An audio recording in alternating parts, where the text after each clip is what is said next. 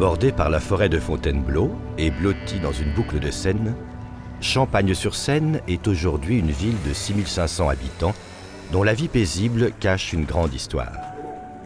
Parmi les champenois, combien se souviennent de la sirène qui rythmait, il n'y a pas si longtemps, la vie à Champagne? Combien connaissent la signification des sigles apposés sur les façades des immeubles?